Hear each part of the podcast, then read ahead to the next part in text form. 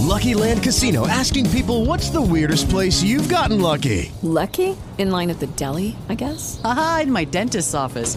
More than once, actually. Do I have to say? Yes, you do. In the car before my kids' PTA meeting. Really? Yes. Excuse me, what's the weirdest place you've gotten lucky? I never win and tell. Well, there you have it. You can get lucky anywhere playing at LuckyLandSlots.com. Play for free right now. Are you feeling lucky? No purchase necessary. Void where prohibited by law. 18 plus. Terms and conditions apply. See website for details.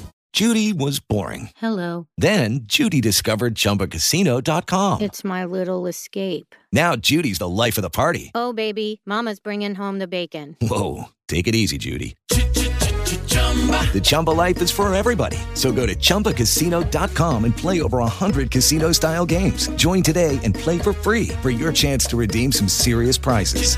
chumba ChumbaCasino.com. No purchase necessary. Void where prohibited by law. 18 plus terms and conditions apply. See website for details.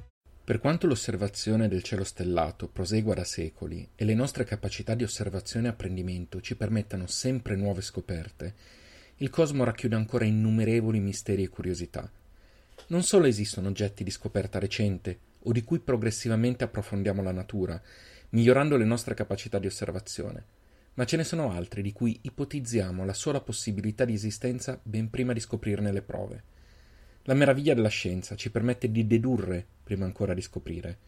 Succede, l'abbiamo visto, quando modifiche negli spettri elettromagnetici ci fanno intuire la presenza di oggetti non osservabili o non osservati. E ancora, quando deviazioni sul percorso di una stella o di un pianeta ci fanno intuire che potrebbe, nell'oscuro del cosmo, esserci qualcosa che ne influenza il cammino. Altre volte ancora, l'esistenza di un tipo di oggetti è teoricamente necessaria affinché una teoria funzioni. È il caso della materia oscura, una componente che rappresenta il 90% di massa dell'universo e la cui esistenza è stata ipotizzata partendo dalle leggi di gravitazione universale. Ma se la materia oscura e l'ancora più sconosciuta energia oscura sono ancora materie di studi e ipotesi, ci sono altri oggetti la cui esistenza è ormai stata provata e che a lungo hanno rappresentato esclusivamente un'ipotesi necessaria nata dalla teoria della relatività e il materiale ideale per decine se non centinaia di storie di fantascienza, i buchi neri. Alzando gli occhi in piena estate, sopra le nostre teste, potremo vedere un'enorme croce che rappresenta un cigno in volo. A metà del collo di quel cigno c'è un buco nero. E mentre io vi racconterò di queste e altre meraviglie racchiuse tra le ali del cigno celeste, Costanza ci spiegherà perché la bellezza e la poesia di quella forma in cielo non corrispondono a una leggenda altrettanto romantica. Io sono Sergio e questo è Astronomiti.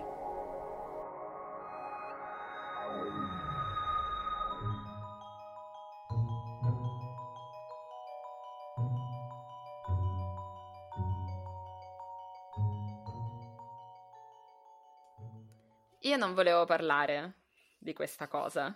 Gliel'ho già detto molte volte che non volevo parlare di questa cosa, però dobbiamo parlare di questa cosa perché oggi parliamo della costellazione del Cigno e non possiamo parlare della costellazione del Cigno senza parlare di perché la costellazione del Cigno è stata messa nel cielo e da chi. Già. La costellazione del Cigno è stata messa nel cielo da Zeus per celebrare, diciamo, una delle sue conquiste. La conquista di Leda. Leda è la moglie del re di Sparta, quindi la regina di Sparta, la moglie di Tindaro, ovviamente bellissima.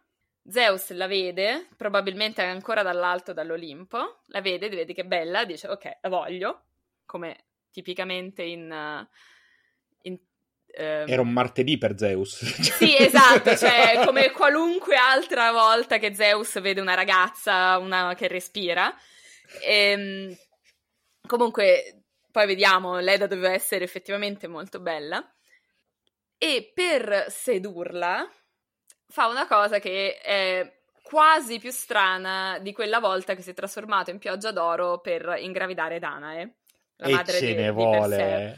Sì, e ce ne vuole. perché si mette d'accordo con Afrodite, che ovviamente eh, fa da aiuto volentieri a certe cose. Si trasforma lui in cigno, fa trasformare Afrodite in aquila, fa finta o fa far finta ad Afrodite di inseguirlo. E mentre Leda si sta facendo il bagno nel fiume, no? Sì. Quindi è casualmente nuda. Lui facendo finta di essere un cigno inseguito da un'aquila, che notoriamente no, i cigni vengono predati dalle aquile, lo sappiamo Eh, tutti. voglia, anche, anche a dimensioni siamo lì, eh. Cioè... Sì, sì, sì, infatti. Atterra in grembo a, eh, a Leda e, e succede qualcosa. Eh, no, non... cioè, cosa? Succede una cosa, succede quella cosa di cui non voglio parlare perché è un, eh, diciamo, io non voglio, ehm, io non voglio far sentire nessuno a disagio con i propri fetish, però proprio con un cigno, no, cioè, ah, è imbarazzante. Io sto- s- sì, ho, ho qualche problema di immaginazione, onestamente, in questo momento. Allora, la verità è che ehm, ci sarebbe tutta una questione da aprire, ma vi, vi assicuro che potete cercarvi le cose su Google e non vi farò, mh, diciamo, cose, spiegazioni troppo dettagliate, però i cigni, eh, diciamo, hanno il- mh, una certa attrezzatura. Ok, e non è il collo. Non è il collo, quantomeno fino al Rinascimento non è il collo, poi ne, ripar- poi ne parliamo anche di questo. Fatto sta, Leda eh, scopre che le piacciono i cigni, evidentemente, quindi Sì.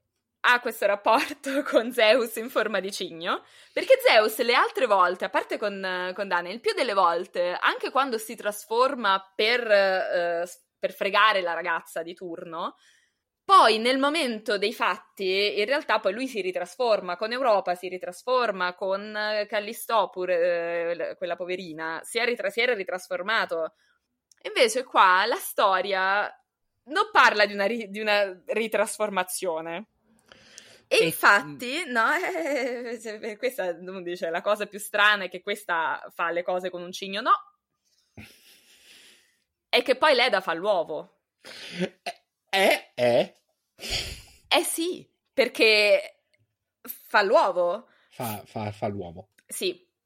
E fa l'uovo o fa più uova, Mm. non è molto chiaro se faccia un uovo o ne faccia più di uno. Fatto sta che tra le altre cose, siccome eh, insomma, Leda evidentemente le piace cioè, divertirsi in vari modi, lei comunque torna a casa dopo, quel- dopo la vicenda e fa sesso anche con il marito. E vabbè.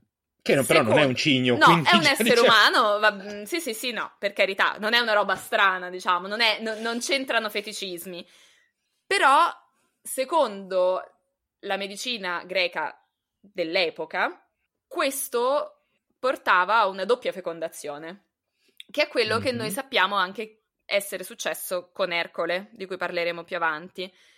Ercole è figlio di Zeus, ma la mamma di Ercole, Alcmena, ha fatto sesso con suo marito, Anfitrione, poco prima che lui partisse per un viaggio. E poi ha rifatto sesso con suo marito quando lui è tornato all'improvviso, senza sapere che in realtà non era suo marito, ma era Zeus, e lei ha dato alla luce due gemelli, Ercole e Ificle, che è un po' più sfigato perché non è figlio di Zeus. È la prima volta che lo sento nominare. Sì, sì, sì, Ificle è lì perché è il fratello umano di, di- di Ercole, ma in realtà non, non è particolarmente... Te pensa quanto ti possono girare le balle? Se sei il fratello sfigato di- Vabbè, la cosa, la cosa buona, diciamo, che Ificle non ha mai avuto una dea che cercava di ammazzarlo ogni piè sospinto, quindi Mm, mm, c'ha, mm, c'ha i suoi... va- essere un signor nessuno ha anche i suoi vantaggi. mm. Sì, Stessa cosa succede con Leda. Leda partorisce o cova. e questa è proprio cova. Beh, beh, Perché non si capisce. Di alcuni, comunque, sono quattro figli. Sì. All'inizio, soprattutto quattro. Poi ce, poi ce ne sono anche altri, ma non sono mitologicamente rilevanti. Quattro figli, due femmine e due maschi, ma le coppie sono due gemelli, un gemello e una gemella in una coppia un gemello e una gemella nell'altra. Ok. Cioè sono due coppie di gemelli, entrambe un bambino e una bambina, Mhm. e sono Elena, Mm. quindi la famosa Elena di Ah, Troia, Elena, quella Elena. lei. Ah, Per questo dico, Leda doveva essere bella, perché eh, la- è la mamma di Elena, tanto brutta non poteva essere. Clitemnestra, quindi la moglie di Agamennone, e i due Dioscuri, e poi vediamo anche perché anche questo è un nome parlante, che sono Castore e Polluce. E che di loro poi parleremo. Quando parleremo anche- dei gemelli. Anche più avanti. Quando infatti. parleremo dei gemelli, perché qua non è proprio la sede, sono anche dei personaggi un po' particolari, anche a livello mitologico, non eh, facilissimi, non di facilissima analisi. Comunque, Castore e Polluce sono i Dioscuri perché sono i curoi, quindi i ragazzi de- di Zeus, quindi Mm. Dios inteso come figlio di Zeus, più o meno, cioè sempre generalizzando, sempre semplificando. Elena e Clitennestra, sorelle che vanno in sposa poi, a due fratelli, che sono Agamennone e Menelao. Nella fattispecie, in realtà, tutti i principi di Grecia provano a sposare Elena perché lei è la donna più bella del mondo.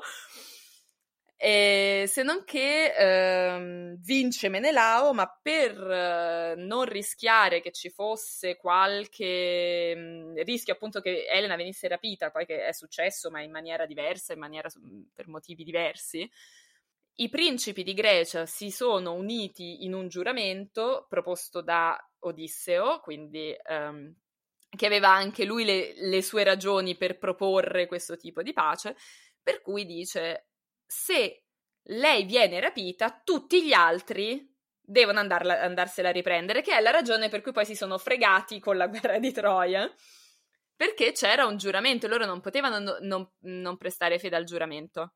E Eh, quindi... Vedi a farsi un po' troppo i fatti altrui. che- No, infatti, infatti, cioè, no, bastava dire, vabbè, se l'è presa Menelao, abbiamo, abbiamo un po' più di sfiga.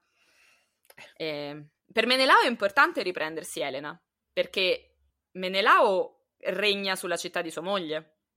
Quindi senza Pot- la moglie lui non, non è tanto sicuro nella sua posizione di re di Sparta. Mm, sì, potrebbe essere un problema, non è, Cioè, non è perché, autenticato. perché la famiglia reale di Sparta è quella di sua moglie, non è, lui, non è la sua. Il classico mantenuto proprio. Non, so- non è simpaticissimo, però è più simpatico di Agamennone. Beh, bella famiglia, eh. Eh, Bella. vabbè, non so, no, infatti, infatti poi muoiono, muoiono quasi tutti male, quindi... Un, un po' di soddisfazione. Sì, ma infatti io... Mm, Comunque, Clitennestra non doveva essere troppo bruttarella anche lei, visto che era la sorella anche di Elena e figlia di Leda, eccetera. Non si capisce quali di questi figli... Cioè, sicuramente Elena è figlia di Zeus, per, eh, perché è bellissima, è quello che è.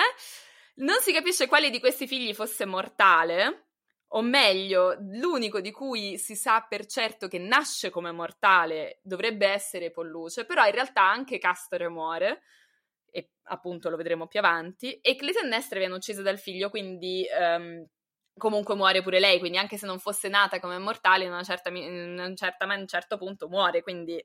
Però bisogna anche ricordare che eh, cercando di fare un, una storiografia o comunque una linea narrativa unica, spesso io devo mettere in mezzo tradizioni diverse, quindi Certo.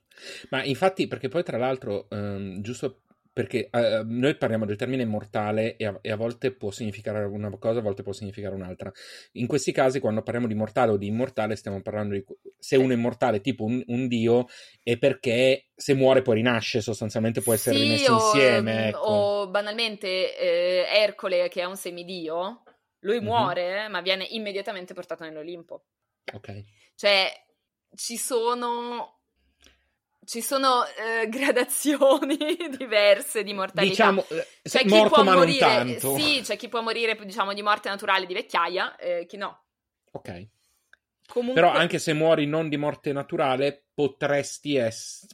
se No, sei non- immortale, comunque... Allora, solo gli dei, dei solo gli Mm. dei dei sono proprio immortali to court. Mm.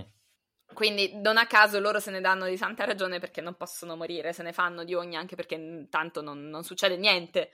Mhm. Cioè non è così grave, pe- visto che quella, l'altra persona non può morire e io non posso morire, se ci prendiamo a ammazzate possiamo divertirci, diciamo. E per loro, infatti, la guerra è spesso più che altro un divertimento e le guerre degli umani lo sono, lo sono tanto quanto, anche se gli Certo. umani poi muoiono. Loro non hanno, non hanno questa, perché non hanno questa percezione. Tanto gli umani sono umani, chi se ne frega. Comunque, noi abbiamo il cigno nel cielo perché Zeus era così contento della sua conquista che ha voluto commemorare l'aver scoperto una donna a cui piacevano cose e me- ha messo un cigno nel cielo a dire ho fatto pure questa. Cioè, è proprio peggio delle tacche sulla cintura, secondo me. Ancora più esagerato. Guarda, guardate, guardate, con le ali, non senza mani, Sì, esatto, con le con le ali. ali. Senza ali. Senza be- vabbè. Ehm, Eh, eh, sì. Come unica postilla ci potrebbe essere una ve- c'è una versione in cui in realtà Zeus non è con Leda che si accoppia in veste di cigno, ma con Nemesis, quindi con la vendetta. Ed è Nemesis che depone l'uovo e Leda semplicemente lo cova. E non ho ben capito esattamente qual è il ruolo di Leda di covare un uovo de- de- deposto da un'altra in un'altra situazione. In ogni caso, abbiamo la nascita di Elena, eventualmente come figlia della vendetta, che avrebbe senso riguardo al fatto che comunque lei crea, cioè lei è il motivo. Mi dispiace perché io, in realtà Elena, cioè Elena viene sempre vista in una maniera più o meno negativa, però Elena non è molto padrona del suo destino. Cioè, lei è costretta a innamorarsi di Paride perché è una cosa che vogliono gli dei è, è costretta ad andargli appresso perché non ha, cioè lei non ha veramente la scelta di dire no, io resto a casa da, da- da mio marito, perché quello è il destino che, de- de- che, che ha lei di dover fare questa cosa. Lei non, non- non ci può fare molto. Tra l'altro, quando a un certo punto eh, Paride muore, mh, va, pa- va- fase avanzata della guerra di Troia, lei andrà sposa, cioè lei, lei viene sposata a un altro troiano, così. Ma sì, ma tanto. Tanto, esatto. No. Io dico, ma... Ma cioè, poi la- ma mandatela a casa, questi Eh, stanno... appunto. cioè, Cioè, a quel punto la mandi a casa, stop. fine- No. No. Comunque, come abbiamo capito, il soggetto... Il... Non il soggetto, l'argomento principale di questa... Sono le uova. No, Uova. è un altro. Ok. È la prorigine. Sì. Nel senso che l'argomento non sembrava bizzarro solo, non siamo stati i primi a, a trovarlo bizzarro e anche un filo imbarazzante. Io sto ridendo molto, però scusate. Sì, sì, ma rideva, hanno riso fin dall'inizio e quindi Leda e il cigno è un motivo artistico che praticamente da quando è stata raccontata la prima volta questa storia, più o meno fino ad oggi, anzi fino ad oggi, non ha mai smesso di essere interessante per gli artisti. A seconda dell'epoca e dell'artista in maniera diversa. Dal punto di vista dell'arte figurativa ci sono delle, diciamo, delle lede più o meno pornografiche. Cioè, Mhm. Leda il cigno è un soggetto erotico, probabilmente visto come tale perché per il fatto di essere non fra due esseri umani e quindi appartenere a un ambito totalmente astratto, era più facilmente riproducibile senza essere considerato pornografico. È un'ipotesi, è un'ipotesi, non è una certezza.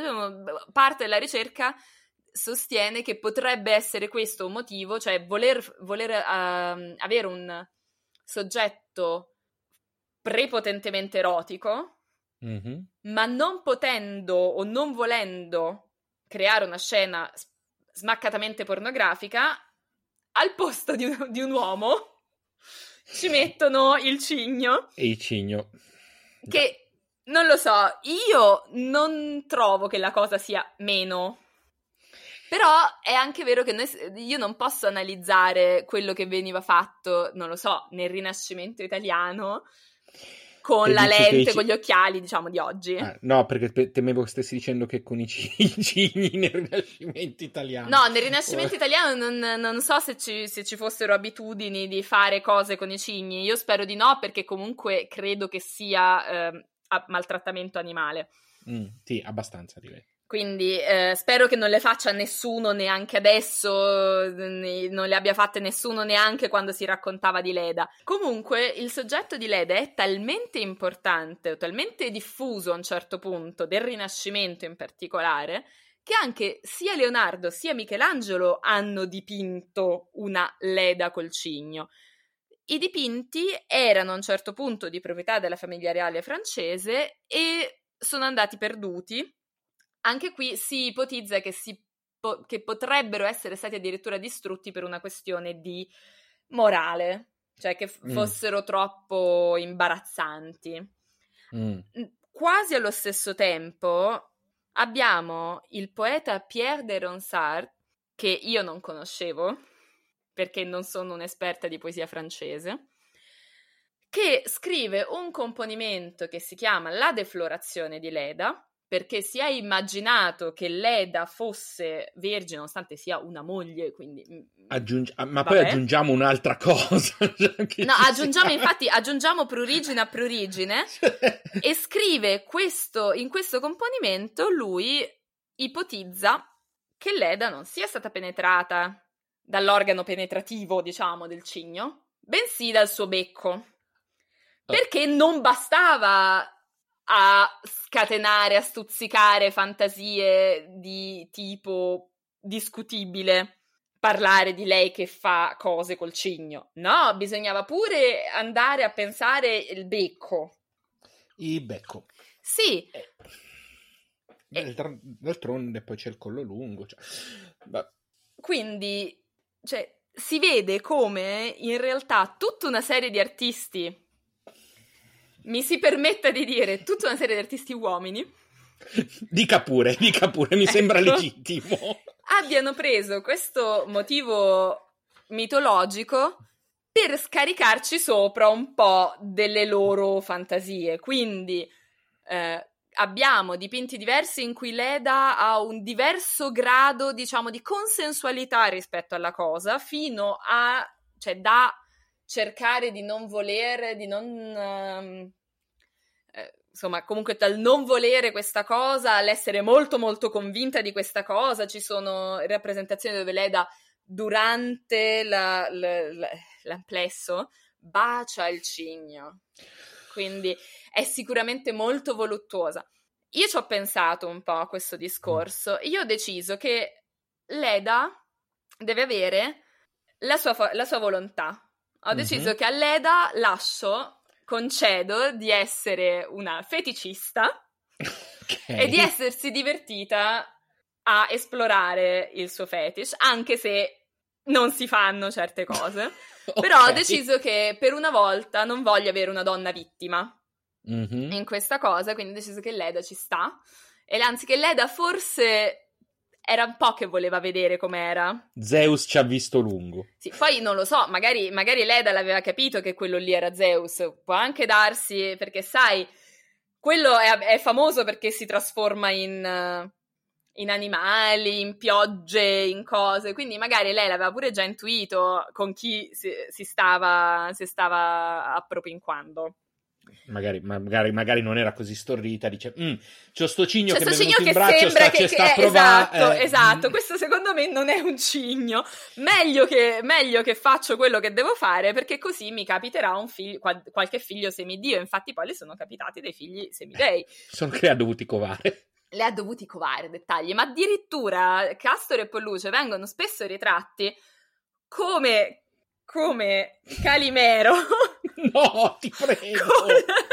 No, ti prego, no. Giuro, vengono ritratti col mezzo, co- col cappellino a forma di uovo. Spie- spie- ecco, no, però spieghiamo perché io e te, Calimero, ci siamo cresciuti. C'è una Io generazione. pensavo che Calimero, ma dici che, no- che ci sono Ne- persone se- così me- giovani in ascolto che non sanno chi è Calimero? Sp- spero di sì, perché vorrebbe dire che espandiamo il pubblico. allora, giovani in ascolto, Calimero era il pulcino di una pubblicità terribile, tra l'altro, se la vediamo Sì, con gli occhi di oggi, sul, di una pubblicità del lava detersivo. Non è sponsorizzato questa cosa che Dai, ho appena infatti. detto. Comunque del Però se detersivo. volete, noi accettiamo. Però se, se Ava come lava ci vuole, ci vuole, ci vuole sponsorizzare, qua eh, noi non, non- non accettiamo di Accettiamo tutto, qua- quasi, quasi, quasi tutto. E era questo pulcino nero che doveva essere lavato. E questa è una lunga storia che io non approfondirò perché ci sono anche Mm. delle tematiche Meglio oggi no, problematiche. Meglio, meglio, meglio- evitare oggi, sì. E lui andava in giro ancora col pezzetto di, di uovo sulla testa a, for- a mo' di cappellino ed è esattamente come vengono rappresentati i potentissimi di Oscuri perché sono effettivamente dei personaggi molto, molto valorosi, molto potenti, però in alcune rappresentazioni hanno l'uovo in testa, come Mm. Calimero. Non guarderò più nessuno del segno degli dei gemelli allo stesso modo. Allora, io conosco delle persone del segno dei gemelli, devo dire che non girano con l'uovo in testa. Eh, diverse persone che tutte s- rigorosamente senza uovi, in- uovi soprattutto, Senza uovi. senza uovi in testa, senza uovo in testa. Comunque ehm, abbiamo quindi questo- questa rappresentazione molto usata per scatenare fantasie, poi abbiamo una bellissima poesia di Yeats, Mm. quindi di un periodo tra romantico e post-romantico all'incirca, che parla di Leda come una specie di, cioè come se in lei in quel momento nascesse tutto quello che poi sta succedendo dopo, c'è un riferimento a Agamennone che muore, per esempio, alla morte di Agamennone che viene causata da Clitennestra, o meglio, viene causata, sembra così, Agamennone viene ucciso da Clitennestra, che è la figlia che nascerà da que- cioè una delle figlie, delle figlie che nascerà da questo amplesso. Quindi c'è una- un forte simbolismo, perché poi, vabbè, Yeats ehm, entra all'interno di. Si, si- si colloca all'interno di certe correnti non solo poetiche, ma anche filosofiche di un certo tipo, per cui spiega un po' questa, questa cosa. Però questo soggetto è sempre più o meno. Cioè, non si parla, per esempio, non so, di Leda come madre o di Leda come regina, è sempre Leda nel- nell'atto sessuale. E in questo mi è venuta in mente, mi sono andata a guardare e, so- e vorrei riportarvi una citazione di un critico d'arte di, diciamo, primi del Novecento, eh, di nome John Berger, che scrive, peraltro in tempi non sospetti, tu hai dipinto una donna nuda perché ti piaceva guardarla. Le hai messo uno specchio in mano e l'hai chiamata vanità. E così hai condannato moralmente la donna, la cui nudità hai dipinto per il tuo personale piacere. E questo bello. è il destino di Leda. Molto bella. Cioè, al di là del fatto che anche io scherzo su e i cigni, mica i cigni, ma... Però perché noi abbiamo di Leda principalmente questa storia del cigno, del, del sesso fatto con l'animale? Perché? Perché questa cosa è sempre stata per chi l'ha reinterpretata, per chi ne ha fatto un motivo pittorico così celebre, un motivo per divertirsi lui, far divertire il proprio pubblico, anche a scapito di quella che è, tra virgolette, una persona, anzi senza virgolette, una persona che aveva anche un destino, perché non, non dimentichiamo che comunque nel racconto mitologico difficilmente si sfugge al proprio, anzi non si sfugge mai al proprio destino. Ed evidentemente nel destino di Leda c'era anche portare in grembo i figli di Zeus, a prescindere da come eh, questo sia avvenuto, e invece diventa una sorta di barzelletta per far divertire qualche nobile de- del Rinascimento, qualche, per far venire qualche strana idea a qualche poeta romantico, così. Cioè, è la vita di questa persona che poi aveva un suo ruolo anche politico, sociale, che poteva essere quello appunto di una regina, di un- de- della madre di eroi, della madre di eroine, ridotto alla sua sessualità. È chiarissimo eh, ed, è, ed è giustissimo. So- andandoci a soffermare, eh, la, la dice lunga su, una- su tutti i percorsi mentali e anche quelli attuali, ovviamente, perché non è che siamo tanto No. lontani. dal- No. Purtroppo, purtroppo non siamo tanto non lontani. abbiamo, smesso, non abbiamo smesso di dipingere donne nude e, chi- e- e chiamare dipinti vanità. Sì, esatto, e di, di accusare della- dello scatenare desideri quando desideri sono, nascono per i fatti loro. Una, una cosa interessante in- per terminare su una nota un pochino più pop, è che Tindaro e Leda sono i nomi... No, mi sto sbagliando. Uff. Una cosa interessante per terminare su, un, su una nota più pop, più allegra mm-hmm. anche, è che la serie Orphan Black, che devo ancora vedere, fa riferimento anche io, però fa riferimento al mito di Leda mm. in una maniera che non ho capito, ma pare che questi orfani non siano orfani, ma nascano da una sorta di coppia mitologica mm. attraverso, diciamo, delle uova. Non l'ho capita benissimo neanche io la cosa, però sembra che il, la base di tutto siano, sia una leda. Eh. Però okay. non ho capito come veramente. Con le uova. Io ti giuro, a me quello che, che, che, che, in realtà diverte di più non è il discorso del cigno, ok, sì, quello l'abbiamo già citato. A me è il discorso della cova delle uova. Sì, sì, no, ma poi ci sono, e ci sono, cioè nelle rappresentazioni ci sono anche le, le uova. Mm. E sono ovviamente le uova gigantesche perché ci, de- devono, eh, cioè, eh. ci escono dei bambini. E, e, ho, ho, giuro, ho, ho, qualche grosso problema no, di immaginazione. ma in tutto questo, cioè, come se niente fosse. Sì, cioè, sì, mm, sì, ok. Sì, tutto normale. Capiti, ci siamo capiti. No, ma va bene, ok. Le, a me le uova, a me le uova. La parte delle uova non la sapevo, la, la, tutto il resto sì, la parte delle uova mi mancava, lo ammetto, e sono estremamente sei contento adesso che lo sai che i dioscuri vanno in giro col cappellino, come, col cappellino di uovo come Calimero? La mia vita è cambiata in meglio, ma proprio tantissimo. E va bene. E ehm, passiamo dall'altro lato, allora guardiamo un po' in cielo. Guardiamo alle stelle, che è meglio.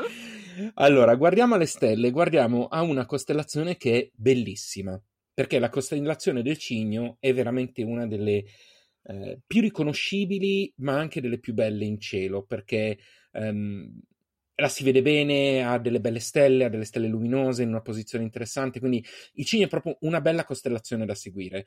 E anche lei, una costellazione estiva, come avevamo già visto Vega, Uh, in particolare uh, la si vede tendenzialmente da marzo, verso metà marzo fino a novembre. Eh, quindi verso metà marzo sorge a nord-nord-est, d'estate alta in cielo e come al solito poi a novembre quindi a eh, nord-nord-ovest. Eh, ma per quindi capirci... adesso noi la vediamo? Sì, adesso è assolutamente visibile, eh, ma per capirci più a nord, quindi forse da te potrebbe essere, o forse ancora più a nord, non sono andato a controllare. Ricordiamo che Hamburgo, dove sta Costanza, è abbastanza a nord mm-hmm. eh, rispetto a. È, a, è più a, a nord rispetto a Milano di, di, sicuro parecchio. Eh, nei paesi più settentrionali Deneb addirittura, che è l'alfa di, del Cigno, è addirittura circumpolare, quindi non tramonta mai. Quindi a seconda eh, eh, della, della, latitudine, se si è molto in alto, addirittura può non tramontare. Io sto, la sto eh, cercando ovviamente su... Allora, per allora, vedere... Deneb, la... allora, in questo momento, mettendo l'astrolabio, girando l'astrolabio, vedo Deneb naturalmente vicino alla lira, Mm-hmm. Non vedo però tutta la, costella- costellazione. Perché la costellazione la inizia a vedere verso sera, mm, a quest'ora è presto, tendenzialmente eh, d'estate spicca quasi allo zenith, quindi d'estate stiamo parlando di luglio-agosto, adesso siamo ancora un po' presto, spicca allo zenith, che se ti ricordi significa sopra le nostre teste. Sì, sì, sì, lo zenith eh, è il punto diretta, cioè più alto direttamente perpendicolare sulle, sulle nostre esatto. teste verso le 10 di sera. Ok, quindi verso quell'ora il cigno spicca sopra. Dicevamo che ehm, il cigno è costellazione estiva e che è molto vicina alla lira, è accanto alla lira, sì. quindi stiamo facendo anche quasi un percorso. sì, siamo, sì non, non, non, ci si era... Non ci, eh non ci, non ci eravamo messi preparati. d'accordo, però stiamo, stiamo, quasi facendo un percorso. E eh, Deneb, assieme a Vega, di cui abbiamo parlato l'altra volta, e ad Altair, che è stella dell'Aquila, formano il triangolo estivo, che è un triangolo est- eh, rettangolo proprio che, costi- che, si vede perfettamente in cielo. Allora, Deneb, Vega e il... qual, qual era? Nella costellazione dell'Aquila, Altair nella costellazione dell'Aquila, se tu vedi, vedi è proprio una stella Sì, molto luminosa. Sì, sì, sì, Altair, Deneb e Vega fanno un, sì, fanno un, tri- Un triangolo rettangolo, rettangolo. proprio un perfetto triangolo Ci rettangolo. puoi calcolare un teorema di Pitagora, cioè ci puoi applicare un teorema di Pitagora lì. Perfettamente, perfettamente.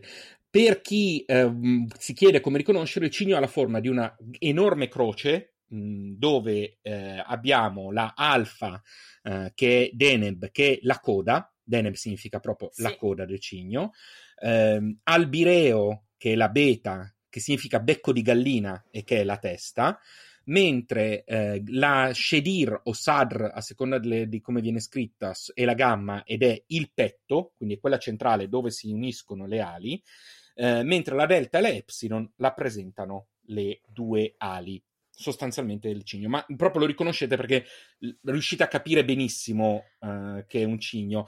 Qualcuno la chiama Ma anche la riuscite a grande capire cro- benissimo voi. Allora, qualcuno la chiama anche la grande croce del nord, perché effettivamente è Sì, una croce. Sì, ecco, Eh, una croce ce la vedo, il cigno un po' di meno. Beh, è stilizzato, ma è un cigno, dai, ha la testa, la cosa, eccetera. Diciamo che la croce eh, la vedi in una direzione, il cigno la vedi nell'altra, perché essendo Deneb la coda, Sì. il cigno è a testa, è a testa in giù. Eh, dicevo che la costellazione del cigno è molto bella, un po' perché ha delle stelle veramente ehm, splendide. In particolare Deneb eh, è una supergigante bianco-azzurra che ha 1800 anni luce, ma ehm, ha una magnitudine di 1,3. Ma la cosa pazzesca è che è 60.000 volte più luminosa del Sole, più brillante del Sole. Se fosse alla distanza di Sirio, sarebbe luminosa quanto la Luna. Giusto per, per dare un'idea. Cioè, siamo all'esatto opposto rispetto a quello che era Vega. Se ti ricordi, quando abbiamo parlato Sì. di Vega, abbiamo detto che non era una stella particolarmente luminosa, ma era avvantaggiata dall'essere vicina. Mhm. Qui è l'opposto.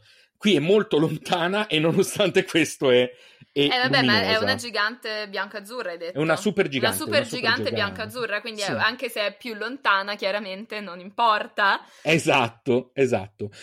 Ma oltre ad Eneb, che comunque è molto bella, quello su cui vorrei soffermarmi prima di andare al grosso è Albireo. Io ho avuto la fortuna di guardare Albireo con un bel telescopio sulle prealpi orobiche, mh, all'osservatorio delle prealpi orobiche. Albireo è meravigliosa perché è una stella doppia che si può già risolvere al binocolo, ma e quindi già col binocolo si vede bene, ma con un telescopio diventa ancora più bella.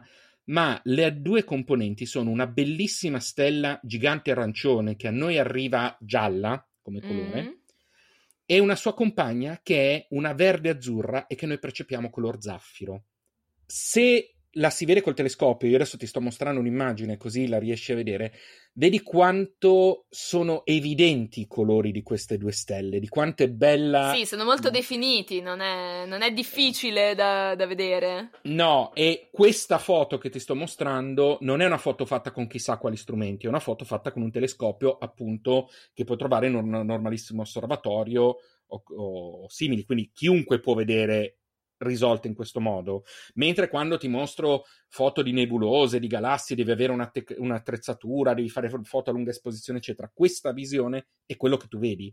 Cioè, questo è quello che io ho visto appoggiando l'occhio a quel telescopio. Ed è, Albireo è meravigliosa, è veramente una- un qualcosa di pazzesco. Eh, per quanto riguarda poi altre stelle, l'unica che mi viene in mente da citare in questo momento è la 61 Cigni, semplicemente perché è una delle stelle più vicine alla Terra, un- solo 11 anni luce, ed è la prima di cui si è misurata la distanza utilizzando strumenti tri- di trigonometria e poco altro. Ah, quindi proprio con il, il con il quadrante, queste sì, cose sì, qui. sì, proprio, proprio le cose vecchio stile, vecchio stile. Eh, ovviamente non precisa come la sappiamo adesso, ma ci sono andati abbastanza vicini. L'avevano calcolato sui 10 anni luce, sono 11, quindi... Beh, 11 e direi, direi che ci sono andati molto vicini allora. Infatti, infatti. Allora, il cigno ha una caratteristica molto affascinante. È posizionata in una zona della Via Lattea molto ricca di ammassi, di nebulose eh, e di oggetti di spazio profondo. Quindi, eh, andando a osservarla, sono tanti gli oggetti che possiamo incrociare. Eh, possiamo incrociare ammassi, globula- ammassi aperti che si differenziano dai globulari perché sono un pochino più distribuiti e sono proprio immersi nella galassia. Immagino che sia Eh. la ragione per cui si chiamano aperti. Esattamente, cara. Ehm, tipo l'M39 e l'M29, eh, che sono assolutamente risolvibili. L'M39 sicuramente con un binocolo, quindi uh-huh. tu puntando un binocolo in direzione ehm, poco distante da Deneb, mh, mm, si trova l'M39 e stiamo parlando di circa 30 stelle di settima magnitudine, per questo serve un binocolo, eh, che riconosci in un'area. Consideriamo che quando abbiamo un ammasso aperto stiamo parlando di, stes- di stelle che sono nate ne- quasi contemporaneamente e che si stanno pian piano distanziando tra di loro. Quindi sono delle sorelle, visto, che, ti piaceva, visto che ti piaceva l'idea del, delle stelle che vengono generate. Sì, esatto, questo... prima mi piaceva l'idea dei cuccioli di stelle, abbiamo poi le stelle sorelle. Esatto, questa è una, è una di quelle. Però situazioni. loro non con l'uovo. No, loro non con l'uovo, assolutamente no. Eh, oltre agli ammassi abbiamo poi delle nebulose. Abbiamo sia delle nebulose ad emissione, eh, ne avevamo già parlato i primi tempi. Quando parliamo di nebulosa ad emissione stiamo parlando di gas e polveri che vengono illuminati tendenzialmente da una fonte luminosa, appunto, che, ioni- che li ionizza. Eh, in particolare qui abbiamo eh, una nebulosa che si chiama Nord America. Ah. Mh, mm, la, vedi, eh, la, vedi, comunque nelle immagini. E perché che, che si chiama Nord America? Perché, perché, ha la forma dello stato nordamericano. Se la guardi bene, sembra di avere proprio la forma del, de, de, del, dell'America del Nord, compreso il Golfo del Messico. È vero, è vero, è vero. Manca il Quindi, Canada, effettivamente. Esatto, però proprio eh, dà quell'impressione. Ehm, tra, è composta quasi esclusivamente da idrogeno a 1600 anni luce e si trova proprio in un'area che attraversa la Via Lattea. Per eh, questo vediamo nel... Cioè, per esempio, io adesso sto guardando l'immagine mentre Sergio parla e è come se ci fosse quasi un disturbo visivo sull'immagine sì. per quante stelle ci sono. È esattamente questo, esattamente questo. Tant'è che lo stesso Galileo, osservando con il suo uh, cannocchiale in questa direzione, iniziò a ipotizzare che la Via Lattea fosse composta da stelle proprio per la quantità di puntini che vedeva in questa direzione. Quindi, Quindi già Galileo. Esatto, quindi è, è già da un po'. Eh, tra l'altro, se tu noti sempre nell'immagine, si vede un, un'area nera eh, sì. sulla, sul lato destro. Questa area nera viene chiamata rift del cigno uh-huh. ed è sostanzialmente, o anche fenditura del cigno, sì. ed rift. è sostanzialmente un blocco di eh, polveri che bloccano la luce e che si trovano sempre ehm, in quella direzione, quindi oscurano quello che c'è dietro. Sul lato destro di questa, di questa nebulosa, in realtà loro forma, la nebulosa di suo fisicamente è una unica, ma noi, sì. noi, la percepiamo come se fossero separate. Sì. Ce n'è un'altra che si chiama nebulosa pellicano, anche questa la trovi nelle. La, la, te la faccio vedere. La nebulosa pellicano perché con un po' di immaginazione ha la sì. forma di un pellicano più o meno, sì, esatto, come se, cioè, non mentre vola, ma a terra. No, no, infatti, di un, di un pelicano. Sulle nebulose eh, noteremo che spesso e volentieri c'è molta fantasia nel dargli il nome. Eh, quindi c'è la nebulosa occhio di gatto, Beh, c'è, c'è la nebulosa, nebulosa testa di cavallo, no? La testa di cavallo, bravissima. Eh, e in questo caso, appunto, perché uno guarda, guarda in cielo e appunto osserva. Ma cosa sono queste... queste due grandi stelle che sono intorno? Cioè sono allora, tendenzialmente sono del... grandi in questo momento semplicemente perché abbiamo una grossa, um, un grosso ingrandimento e una, grossa, una lunga esposizione. Tendenzialmente sono piccole stelle che potrebbero anche essere quelle che fanno illuminare eh, la, la nebulosa. Gas. Esattamente. Considera che non è sempre semplice capire eh, se effettivamente quale effettivamente è la stella che dà la ionizzazione. Eh, c'è un po' da, da, comprendere e addirittura comprenderlo aiuta a capire anche quanto può essere distante la nebulosa. Eh, per un po' si era pensato, ad esempio, che la nebulosa Nord America fosse illuminata da Deneb. Ehm, adesso si è tendenzialmente si esclude quella possibilità e si pensa che sia invece di una stella di magnitudine 6 posta proprio al suo interno. Uh, un'altra nebulosa che noi però percepiamo soltanto come mh, mm, un arco uh, è una nebulosa che si chiama nebulosa velo. Sì, capisco perché eh, nella foto sembra come se, come se, uno avesse lasciato cadere un, un velo molto leggero. Esattamente. E questo prima, prima, che cade prende proprio questa forma qui. E quindi immaginatevi un tipo un velo di, che ne so, chiffon. Che sì, cade. bellissima come descrizione, bellissima. Sto cercando di dare, di, di dare l'immagine a chi non la sta guardando. Mi, mi sembra una cosa bellissima. Quindi ecco. uno lascia cadere un, un pezzo, proprio un pezzo di stoffa leggera e prende proprio questa forma. La nebulosa velo non è una nebulosa di emissione, ma è un antico resto di una supernova. Le Quindi, tracce ricor- una supernova che è esplosa. È esplosa, sì, esattamente. Se ti ricordi quando abbiamo parlato delle supernove abbiamo detto che a un certo punto esplodono ed emettono gas che vengono rilasciati nello spazio aperto. E questi Questo, sono i gas. questi sono i gas, che erano, gas e le polveri che erano state rilasciate da una supernova. Ma dei Eh, colori e an- bellissimi. È, È meravigliosa. È, è cangiante perché è rossa sotto e ha dei riflessi verdi sopra. Molto bella. Poi, ovviamente, ecco, spieghiamo sempre: se mai doveste vedere una di queste. Eh, di questi oggetti al telescopio, non li vedreste con questi colori. Questi colori vengono ottenuti grazie a una lunga esposizione. L'occhio, l'occhio umano, come dice la nostra amica Chiara, fotografa, eh, l'occhio, l'occhio umano è molto meno sensibile della lente fotografica, vale anche nella, foto- nella fotografia astronomica.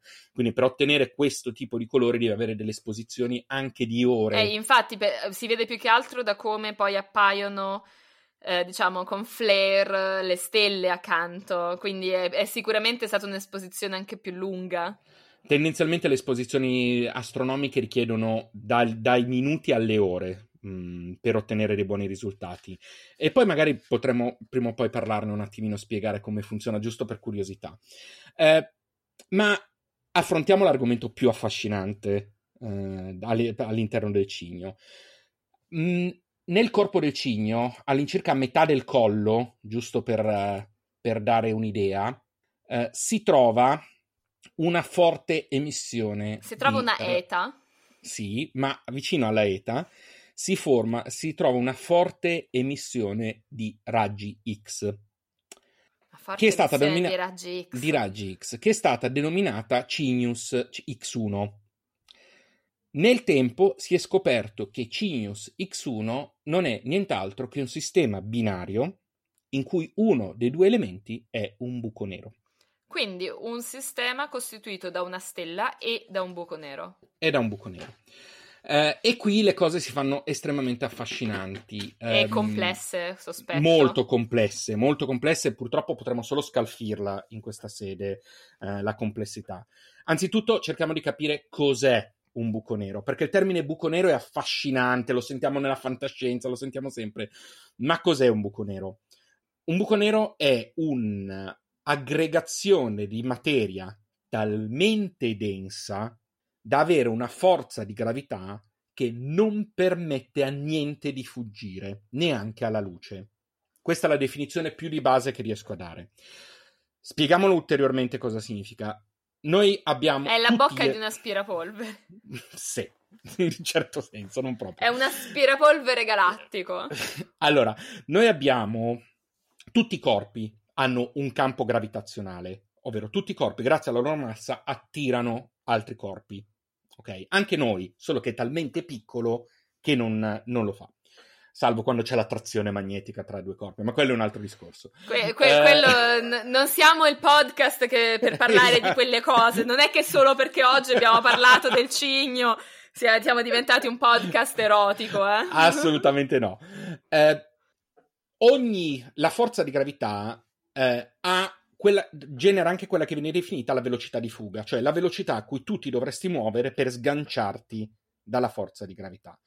E grazie alla velocità di fuga, superando la velocità di fuga, che noi mandiamo eh, razzi nello spazio. Ma eh, sì, infatti. Ma anche banalmente che teniamo in aria gli aerei. Cosa succede? L- ovviamente la velocità di fuga necessaria a liberarsi dalla forza di gravità è direttamente proporzionale alla, Alla massa, cioè sì, alla forza di gravità che comunque... E quindi alla massa. E quindi alla massa. La massa di un buco nero è tale per cui la velocità di fuga è superiore alla velocità della luce. Quindi è... Cioè una massa... È densissimo il buco nero. Sì. La densità di un buco nero è de- per definizione la- la- l'oggetto più denso che tu possa immaginare. Cerchiamo eh, di capirci ulteriormente. Quando parliamo di buchi neri, quindi parliamo di oggetti che addirittura si ipotizza al loro interno abbiano una singolarità, cioè un elemento piccolissimo all'interno.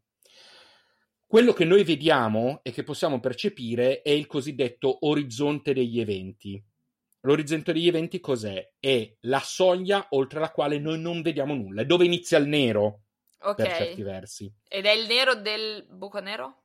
è il- l'orizzonte degli eventi. Mm, si chiama proprio così. Sì, sì, ma del buco nero. Stiamo parlando Sì, ah, ok, no, no, no, perché de- de- l'orizzonte degli eventi mi sembra un, Mm. Un discorso alla crepuscolo degli dei, una cosa No, e- e- molto... e, invece, e- invece deriva proprio da qui. Orizzonte degli eventi, la definizione è proprio questa.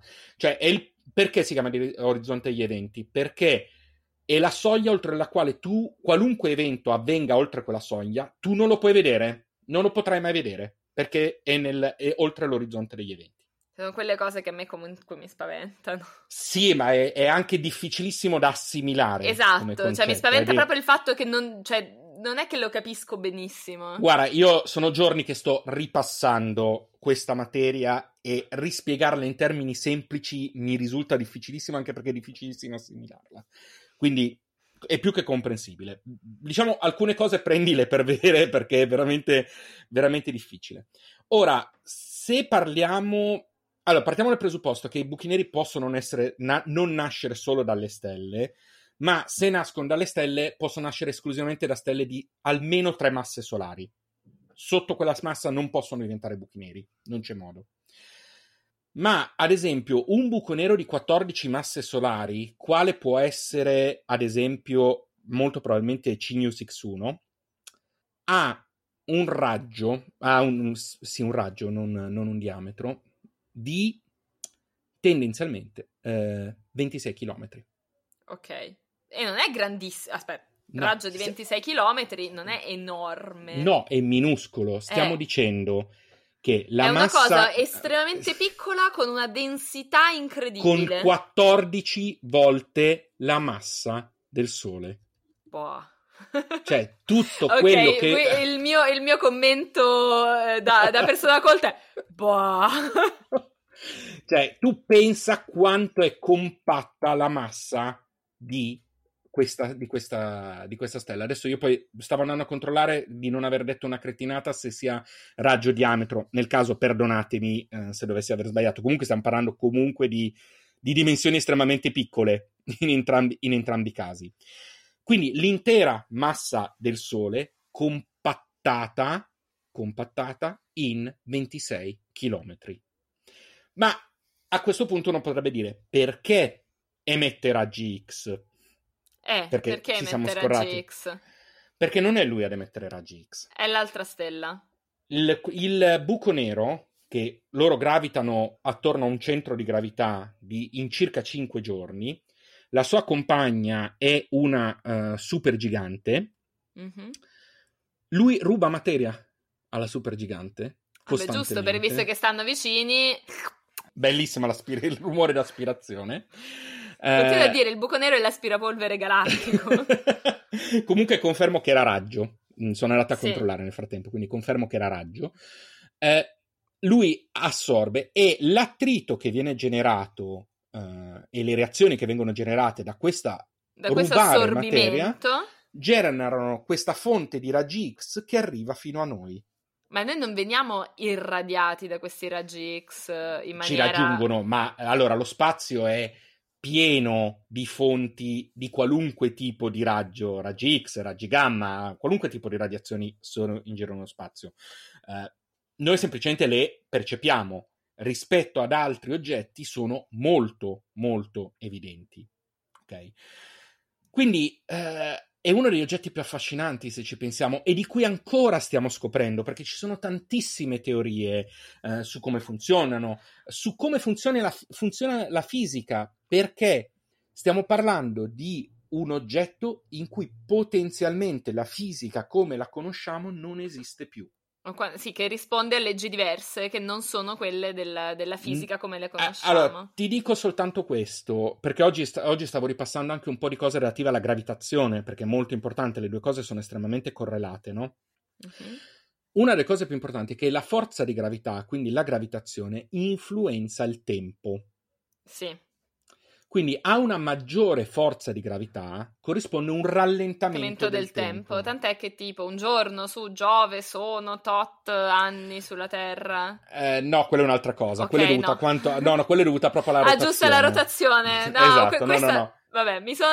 facciamo che mi sono distratta. Oh, sono, sono, sono, io la, la, parte scientifica, tu sei la parte umanistica, quindi sei legittimata a dire queste cose. Sì, ma questa io la sapevo che era un'altra cosa. Vabbè, ma non c'è, non c'è problema. Eh, cosa succede? No, eh, diciamo che la spiegazione andrebbe a scomodare la teoria della relatività di Einstein e quindi bisognerebbe andare molto, molto, molto nel, nel dettaglio e io stesso farei fatica a spiegarla. Quindi, di nuovo, è uno degli elementi che prendiamo per definizione. Però si, questo significa che più ci si avvicina all'orizzonte degli eventi e soprattutto lo si supera, più il tempo rallenta e potenzialmente smette di esistere.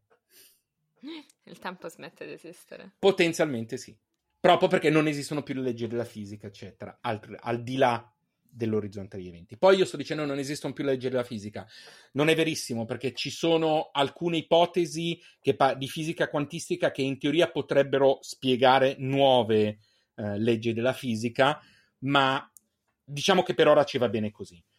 Quindi stiamo parlando di oggetti veramente. È, è, è chiaro mi, per cui mi sembra per che il, la prima immagine che abbiamo sia dell'anno scorso o di due anni fa. Sì, sì, sì, che poi sono immagini dedotte, derivate, eccetera. Per cui sì. sì non è che assolut- siamo andati lì a fare la foto, anche perché no. ci, sarebbe, cioè, ci avrebbe risucchiato la macchina fotografica noi. No, ma a, parte, ma a parte quello è proprio una questione che eh, quando abbia, abbiamo oggetti così distanti noi deriviamo immagini dalle osservazioni di, di, su, sulle varie scale.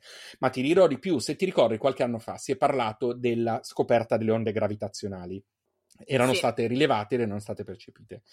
Le onde gravitazionali che abbiamo percepito arrivano dallo scontro di due buchi neri. Ok. Quindi vuol dire che si possono anche scontrare. Leggevo qualche giorno fa Proprio qualche mm. poco tempo fa leggevo che eh, c'era una teoria per cui il buco nero, quello che noi percepiamo, vediamo, vediamo come buco mm-hmm. nero, eh, sia una sorta di illusione ottica dell'oggetto con questa massa. Però letteralmente no, è corretto. No, no, no, il, il resto dell'articolo. Quindi. Il, concetto, il concetto è quello, e anche questo è, è, è, abbastanza intrigante come idea, perché il termine orizzonte degli eventi eh, diventa letterale.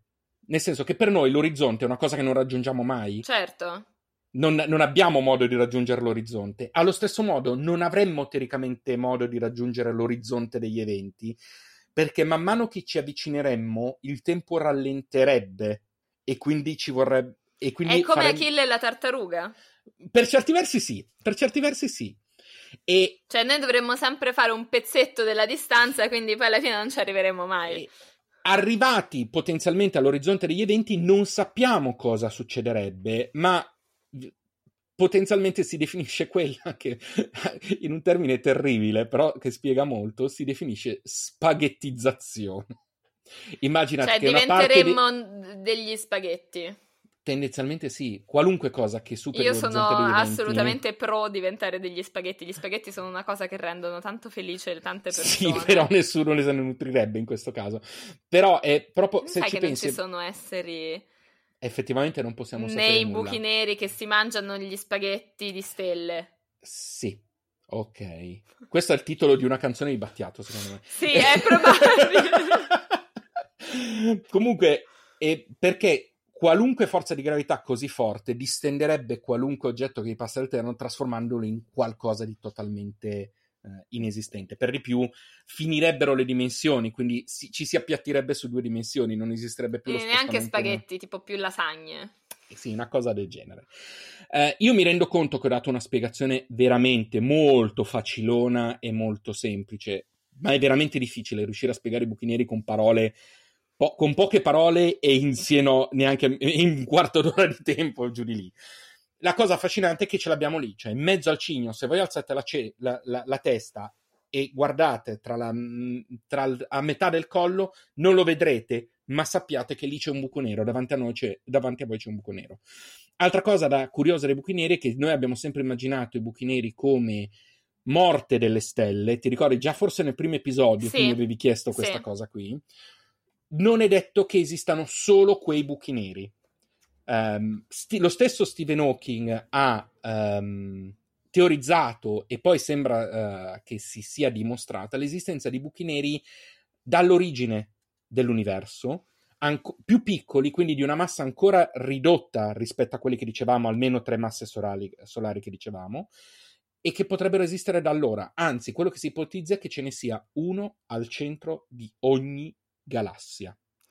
Cioè, come se fosse una sorta di buco nero primigenio. Sì, mh, vengono definiti primordiali. Primordiale, sì. vedi, vedi che ci Cor- stavo, corre- c'ero corretta- quasi arrivata. Correttamente, correttissimo. Stiamo parlando di materia eh, stellare, mh, prima ancora che si formassero le stelle, che si è conglomerata con una tale massa da formare un buco nero, anche piccolissimo, ma comunque de- adeguato al... cioè è comunque in grado di, di- di generare quel tipo di, eh, di dimensioni e di forza di gravità.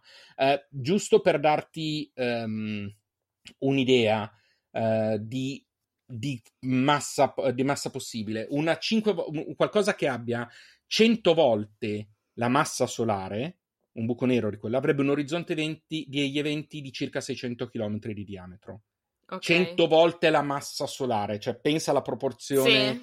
di, cui, di cui stiamo parlando. Eh, giusto, allora, giusto per dare un'idea, perché forse non do, del, um, non do le, le giuste, eh, le giuste proporzioni, il Sole ha un raggio di circa 696.000 chilometri. Allora, voi immaginate un qualcosa su una massa di, ehm, adesso stavo guardando, la massa del Sole di circa eh, 1990 per 10 alla trentesima chili, Mm. ok? Immaginatevi questa massa che è distribuita in 696.000 eh, in 696.340 ehm, di una sfera d'un un raggio di queste, Sì. di queste- di queste dimensioni, moltiplicatela per 14 E poi come riducete massa il e poi raggio. riducetela in 26 chilometri Sì. la stessa massa in 26 km. Questo è il buco nero X1 del, del Cigno X1. E io la trovo una delle cose più belle. Ma è una di cui quelle potremmo- cose dove uno può diventarci matto, secondo me. Sì, sì, sì, eh, ma anche perché siamo ancora alla frontiera della scienza. Siamo dove la scienza sta esplorando, sta scoprendo, sta teorizzando. La stessa fisica quantistica sta ragionando sul perché. Cioè, siamo a quel punto in cui non si, non si tratta più di parlare di fatti, di cose, e me, cioè, c'è sempre cercando- quella frase che dice ehm, che la scienza, che la cosa bella della scienza è che è vera anche se tu non ci credi, eccetera. E- ed è vero, ed è una cosa Esatto. reale. Però eh, bisogna anche, per me quantomeno, bisogna anche valutare che anche le scienze che noi chiamiamo esatte, Mhm. o scienze dure, come, che è un'altra definizione, oltre un certo limite si Sì. spingono nel territorio delle teorie. Ma tutta la scienza, salvo quella strettamente osservativa, eh, è una teoria, parte da una teoria. Sì, sì, no, ma quello che voglio dire è che non, neanche le scienze che noi oggi chiamiamo esatte hanno spiegato tutto. No, ma Cioè, siamo ben in lontani. Tantissimi, in tantissimi ambiti, come la fisica, la fisica è una di quelle cose che sembra lì ferma, immutabile, perché la forza di gravità funziona così, perché lo vedi che se tu lanci un, un oggetto dal balcone, a parte beccarti giustamente una multa e del cretino, quell'oggetto cade e magari fa anche male a qualcuno e che c'è una certa accelerazione e tutto. Allora uno pensa, va bene, ma allora la fisica spiega, cioè ha sempre ragione. Invece poi arriviamo a dei punti dove, no, no, aspetta, non c'è solo la certezza di dire è giusto, è sbagliato, l'ho verificato, è partendo da una serie di, di cose che conosco posso ipotizzare che se le certe condizioni sono di un certo tipo, allora forse... Io ti, per confermarti questo, ti dico soltanto che Stephen Hawking fece una scommessa con un collega scommettendo che cinque- eh, X, X1 Cinius non fosse un buco nero. Eh, appunto, Hawking, Questo- che era, insomma, no- non era l'ultimo scienziato... Esatto. che- più- più Quindi ign- sì. l'ignorantone, insomma. Quindi sì, allora, nel caso del buco nero la- dei buchi neri la- e di molta altra scienza, cos'è l'aspetto affascinante? Che determinate teorie iniziano a ipotizzare l'esistenza di un oggetto o di una particella. Ricordiamoci la famosa particella di Dio di cui si era parlato, il bosone di X di cui si era parlato Il qualche anno di fa. X, sì. Eh, dopodiché, però, bisogna dimostrare che quell'oggetto, che quella cosa esiste. La stessa materia oscura di cui parlavo nella intro è teorizzata, ma non è ancora stata trovata o dimostrata. C'è la teoria che esista, perché se esiste, allora quadra tutto. Se non esiste, c'è Esiste, qualcosa che bisogna quadra. capire allora che, che- che cosa, che cos'è che quadra, perché quella cosa lì non quadra più. Esattamente, esattamente. Con i buchi neri è stato lo stesso, si sono teorizzati per anni e poi pian piano siamo riusciti a osservarli. Ma è storia recente ed è scienza recente. Sì. E non, vuol- e non implica che tutto ciò che viene teorizzato nell'ambito delle scienze dure poi abbia effettivamente una, una sua osservabilità. Non solo, è la dimostrazione che ogni volta che vedete dei titoli su qualcosa di scientifico, su testi non scientifici e spesso a- e a volte anche su scientifici, bisogna prenderli con le pinze. Vero? Perché- Anche perché poi i titoli sono messi lì per, fa- per attirare i gonzi e, an- e anche i meno gonzi, per attirare Esatto. le- lettori, click. Poi oggi- al giorno d'oggi comunque il- la questione del- dell'in- dell'engagement a livello anche dei social e tutto, è importante che ci sia il titolo di grido che dice, non so, scoperto eh, cosa c'è nei buchi neri. Esatto. E poi in realtà si dice che c'è uno studio che ha ipotizzato a partire da una cosa che forse nel buco nero ci potrebbe essere questo e quest'altro. Esattamente, non solo, ci sono pubblicazioni scientifiche che vengono pubblicate su riviste serie e ce ne sono altre che vengono pubblicate, a, passate il termine, a pagamento. No, no, senza passate il termine, ci sono Cioè- riviste che ti pubblicano se paghi.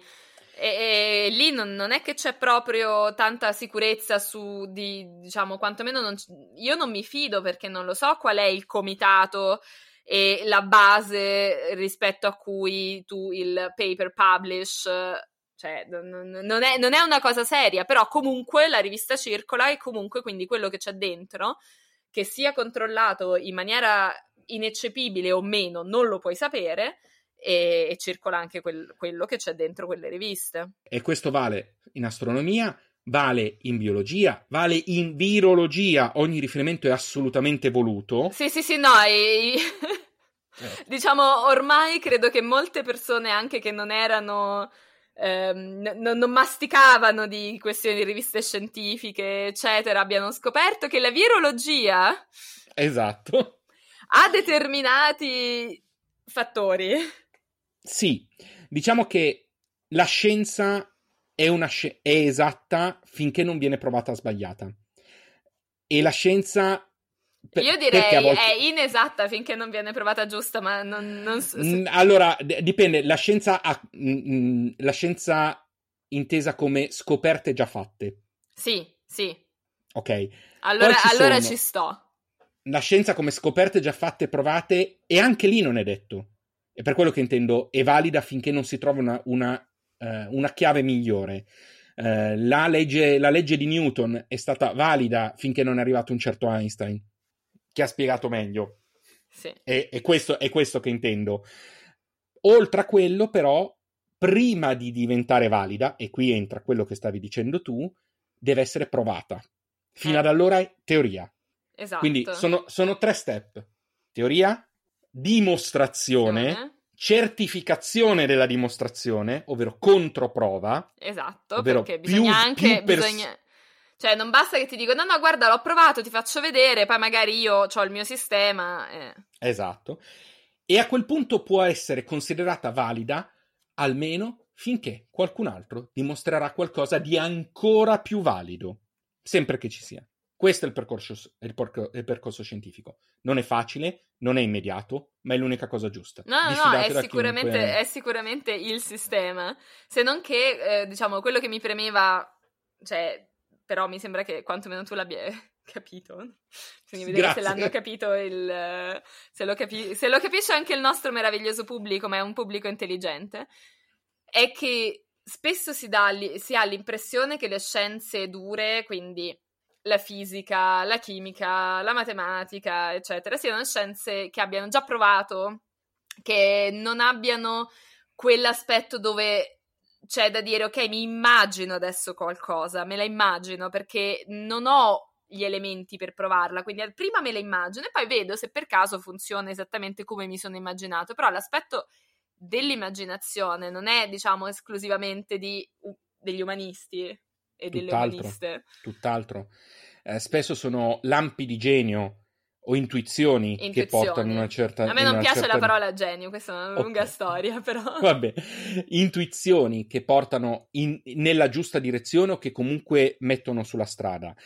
Poi ci vuole la capacità di riconoscere le intuizioni, di perseguirla, di trovare il modo di dimostrarla e via dicendo. Ma attenzione, non è detto che chi ha l'intuizione sia poi quello che la dimostrerà. No, anche. Può darsi che non abbia gli strumenti, che gli strumenti per dimostrare l'intuizione di qualcuno arrivino dopo. È già successo, mi, mi- mi sembra. Ma eh, abbiamo già detto poco fa, il bosone di Higgs. Eh, Higgs l'ha ipotizzato, ma non, non è lui che l'ha rilevato. Eh, allo stesso modo, mi sembra proprio le radiazioni di Hawking che si, rifoni- che si riferiscono ai buchi neri primordiali, lui le ha ipotizzate, poi sono state scoperte a posteriori. Eh, questo vale al- in generale su tutto, tant'è che spesso vince un premio Nobel chi la persona che dimostra la conferma cosa una teoria. e non... Eh beh, beh, eh, Chi, guarda, giusto oggi stavo sentendo un bellissimo podcast che mh, non possiamo definire nostro concorrente perché sono su altri livelli, che è Scientificast, e giusto oggi parlavano eh, del fatto che chi troverà, chi scoprirà la materia oscura vincerà un Nobel, perché sì. è ipotizzata. Eh sì, però l'ipotesi, cioè io posso anche ipotizzare la famosa teiera nel cielo, la teiera volante Certo. nel cielo, però se io non te la dimostro, eh, io non posso vincere il premio Nobel per aver scoperto la teiera volante nel cielo. Esattamente, esattamente. Quindi mi raccomando, una delle cose su cui mh, oggi forse parlando di buchi neri eh, ci focalizziamo tantissimo è mettete in dubbio e soprattutto tutti il ah questo si sa ma nessuno ve lo dice sono cazzate Sì. proprio perché la scienza questo, ha un percorso questo diverso voglio, questo voglio, cioè, si sa ma non ve lo dicono, ma, nea- ma in, nessu- in nessuna cosa proprio. Cioè partita per la definizione se qualcuno dice si sa ma non ve lo dicono è una cazzata sicuro Sì, stanno cercando, di solito chi fa questa cosa sta cercando di vendervi qualcosa, quindi in realtà Esatto. è della persona che vi dice questo che non vi dovete fidare. o gliel'hanno venduta e ve la stanno rivendendo anche Esatto, visto questo. c'è cascato, adesso cerca di fregarne altri perché deve, deve rifarsi dei soldi perduti. Precisamente. È affascinante come siamo passati parlando da- dalla vita sessuale di Leda, dalle covate alla scienza. Comunque una- niente, io ho deciso, io ho deciso di, dare- di ridare a Leda la sua autodeterminazione. Se lei voleva fare quelle cose, le ha fatte, dovete smetterla di usare la sua immagine per i vostri... eh, per le vostre sessioni di autoerotismo? Vo- vostri, così in genere. vostre. No ma è un, è un voi generico. Ovviamente sì, pre- presenti esclusi. Anche i Grazie, nostri cara, ascoltatori pro- sono esclusi. Ecco, eh, pre- pre- quindi i loro allora. i loro sì Va bene, io direi che possiamo, dopo una marea di sproloqui, eh, però penso oggi abbiamo divertiti. divagato Ah, Oggi abbiamo divagato, dopo, dopo la cosa abbiamo... Però secondo me la divagazione scientifica è sempre utile, anche la divagazione umanistica è sempre utile, quindi aiutano. Eh, noi continuiamo a ringraziare chi ci Sì. ascolta, abbiamo dei bei riscontri, quindi grazie, Sì. come sempre. eh, continuate a venirci ad Sì, ascoltare. ma a ci potete anche. Io devo dire una cosa: che noi abbiamo Mm. un sacco di riscontri positivi e questo ovviamente ci fa un sacco piacere. Ma se ci avete qualcosa da dire che non. non... venitecelo pure a dire. Cioè, Sì, noi, sì, noi- sì. noi pre- noi prendiamo anche feedback eh, di dire: Sì, no, guardate, non fate più sta cosa. No, ecco, no, no, magari non come Non valutazione. ecco, scrivete- ecco, magari solo Scrivete quello. solo le cose che vi piacciono, però a noi personalmente ci potete anche dire le cose che non vi vanno, cioè mm, che, che magari diciamo no, vabbè, però a noi continua a divertirci farlo così. Oppure invece dice no, aspetta, no, questo è un, di- è un discorso interessante, quindi io lo dico, mi interessa anche, cioè nel senso è bello avere le reazioni positive, ma non credo che siamo così perfetti. Parla per te. No, scherzo. In realtà io stavo cercando di rimettermi su un livello umano, su un piano umano. Certo, mi sembra La mi sembra podcaster corretto. dal volto umano. No. No, devo dire che io finora, effettivamente, l'unica eh, segnalazione che mi è sempre arrivata finora è, però effettivamente Orione era lunga. eh. Sì, sì. ma, sa- ma diventerà il nostro, il nostro insider joke. Orione era lunga. Orione, le due ore di Orione. Comunque ci trovate ovviamente nei dettagli dell'episodio trovate il link, il link tree dove trovate tutti i nostri link, Sì. eh, sia personali che, dove Che del- sui vari social, che di sì. Astronomiti sui vari social, quindi mh, trovate tutto. Trovate il link per offrirci un cafferino, se volete, un caffettino. Noi lo là. beviamo sempre tanto volentieri. Sì, grazie, apprezziamo molto e a questo punto Costanza, grazie come sempre Grazie a te, Sergio. e grazie a tutti e mi raccomando non covate troppe uova. No. E mi raccomando, non guardate più Calimero come una volta. Mamma mia. Ciao! Ciao! Astronomiti è un podcast di Costanza Torrebruno e Sergio Ferragina, musiche di Gabriele Ilardi.